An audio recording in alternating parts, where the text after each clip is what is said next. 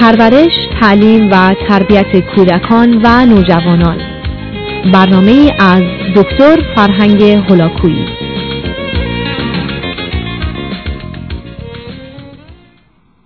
بینندگان عزیز دوستان گرامی در قسمت پیشین به اینجا رسیدیم که احتمالا شخصیت انسانی از چهار قسمت اصلی و اساسی تشکیل شده. و به اختصار مطلب فطرت رو با آگاهیتون رسوندم و باز تکرار می‌کنم که در چارچوب محیط علمی و دانشگاهی معمولا سخنی درباره فطرت انسانی نیست ولی در نظام های فلسفی و اجتماعی این گفتگو رو شما می‌تونید اینجا و اونجا بشنوید و داشته باشید. به حال عامل دوم تعیین کننده شخصیت من و شما و یا عزیزانمون ارث یا اون چیزی که به عنوان ژن و ژنتیک می‌شناسیم می‌دانیم که بین 100 150 تا 250 هزار ژن با ترکیب های بسیار حیرت انگیزی که می‌تونن داشته باشند از پدر و مادر به فرزندان منتقل میشه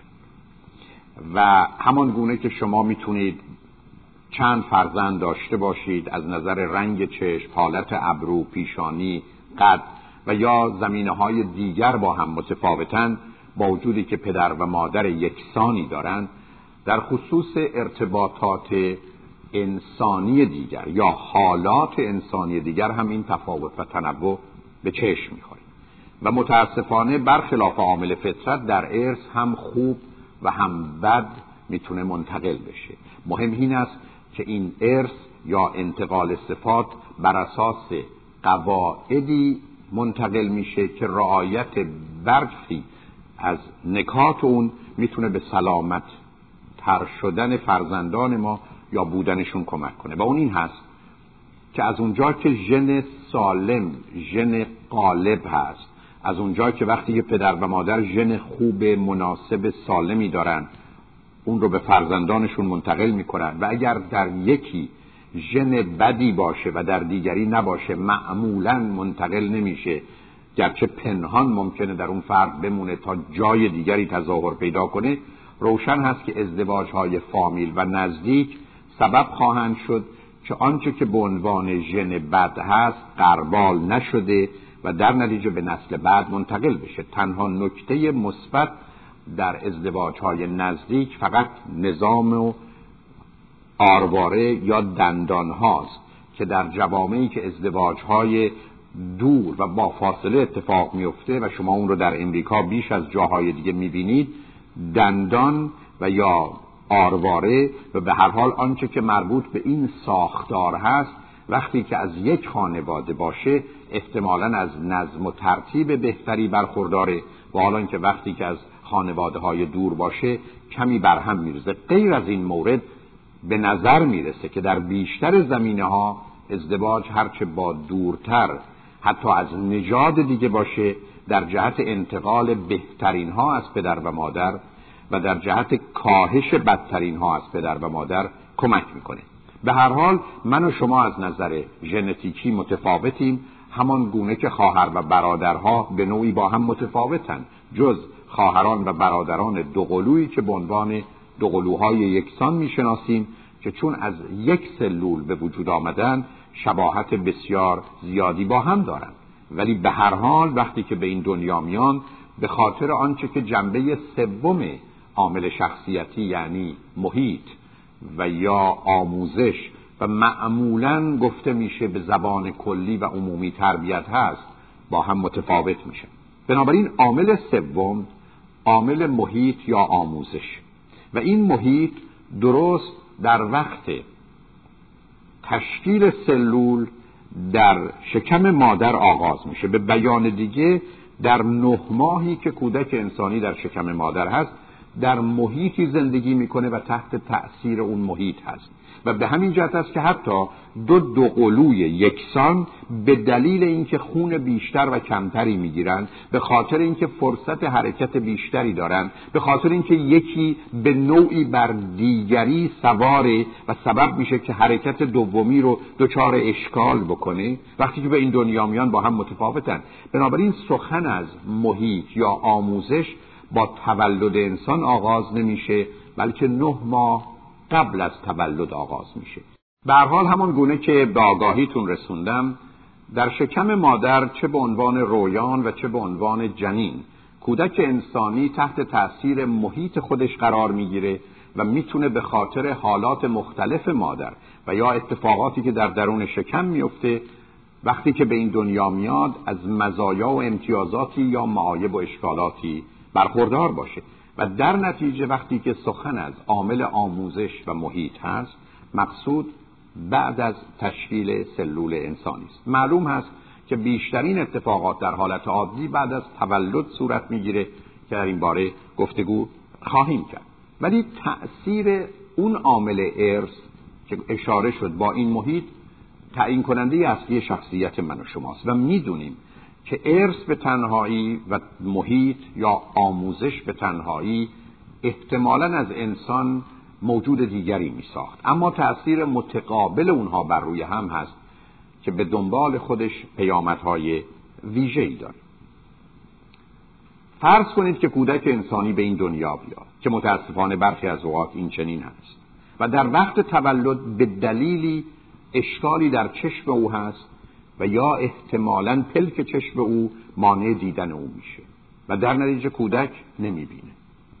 وقتی که در مقابل محیط و نور اطراف قرار می‌گیره پیامی که باید به سلول های عصبی چشم برسه نمی‌رسه و این پیام به مغز منتقل نمیشه. و مغزی که آماده است تا بتونه فعالیت بینایی خودش رو آغاز کنه و در نتیجه انسان رو به دیدن اشیا موفق کنه برای مدت چند روز یا چند هفته ممکنه چنین اتفاقی نیفته. اشکال کار این خواهد بود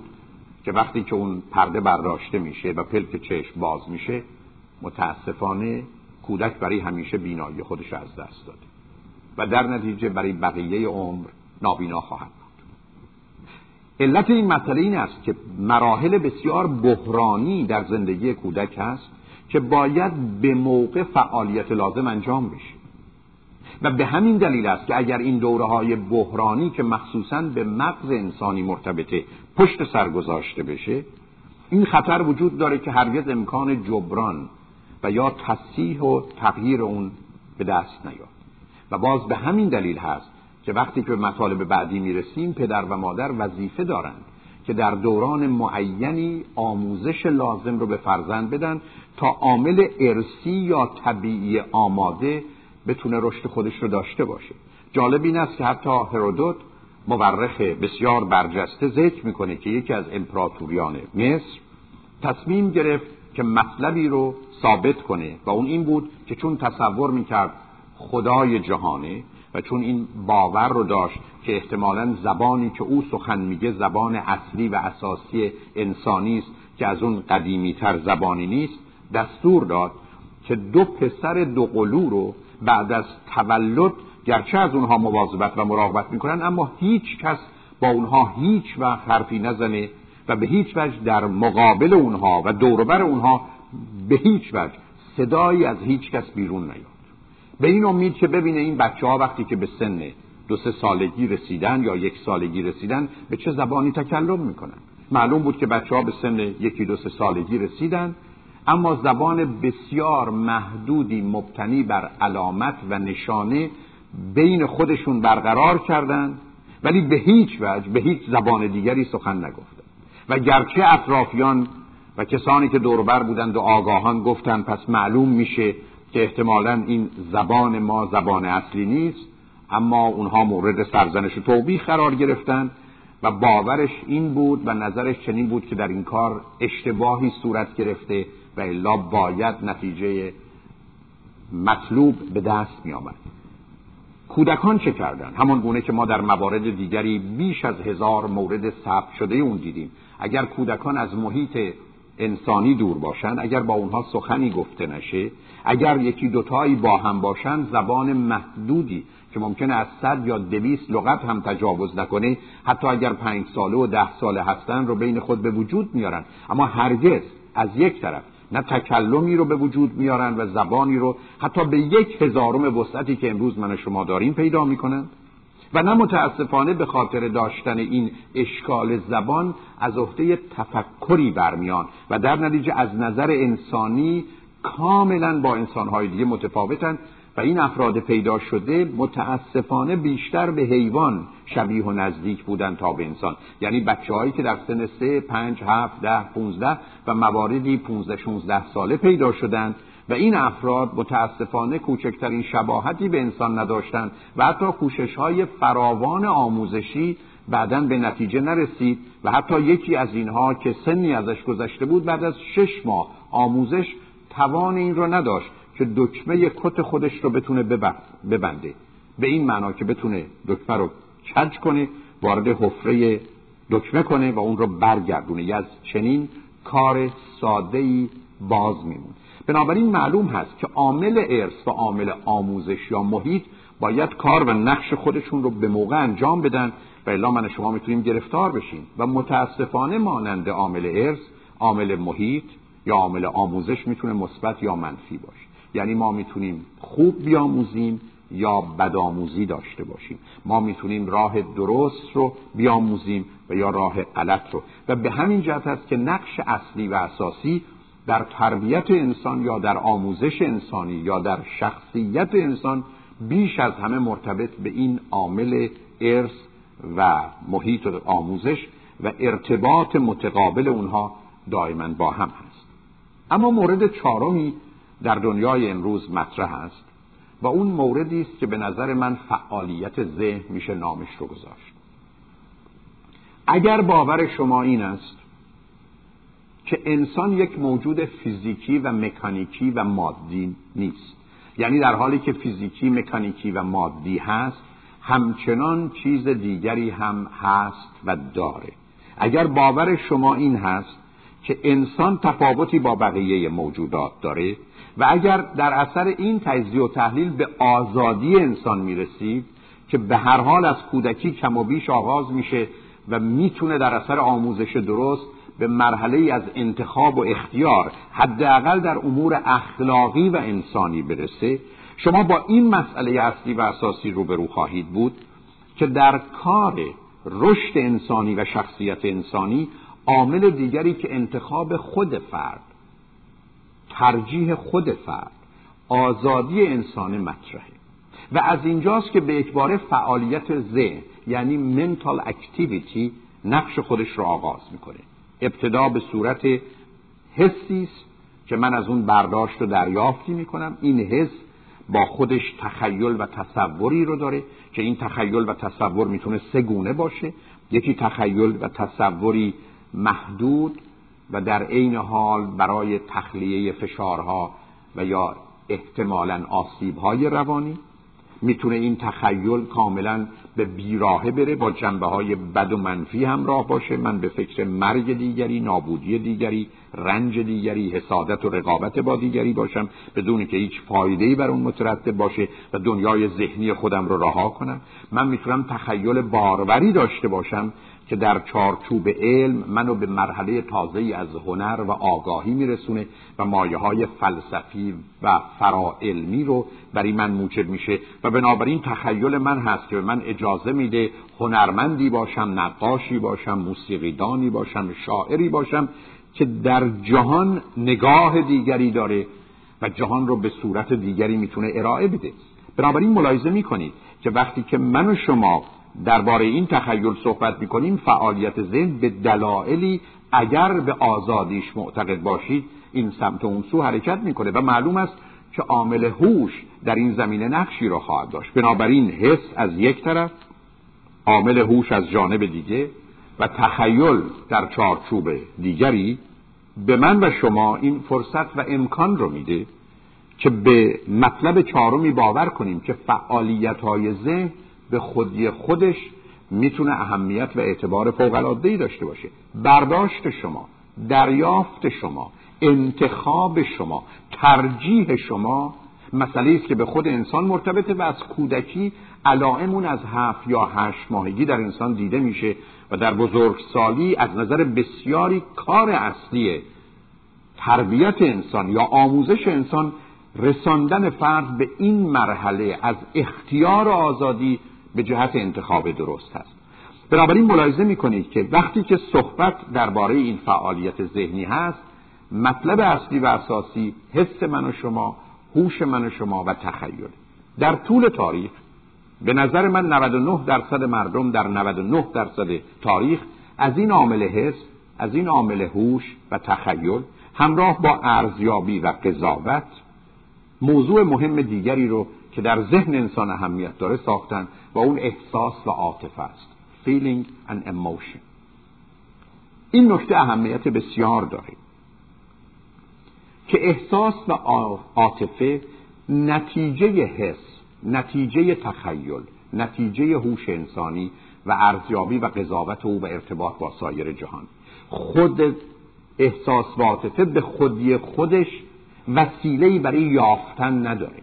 من اگر شما رو ببینم خوشحال میشم. اگر حرفی رو بشنوم نگران میشم. اگر موضوعی رو ازش با خبر بشم حیران میشم و یا ناامید و یا امیدوار. در تمام این احساسات و عواطف از جایی از طریق حس از طریق هوش از طریق تخیل من به چنین نتیجه رسیدم. بنابراین برخلاف تصور بیشتر مردم که فکر می‌کنن احساس و عاطفه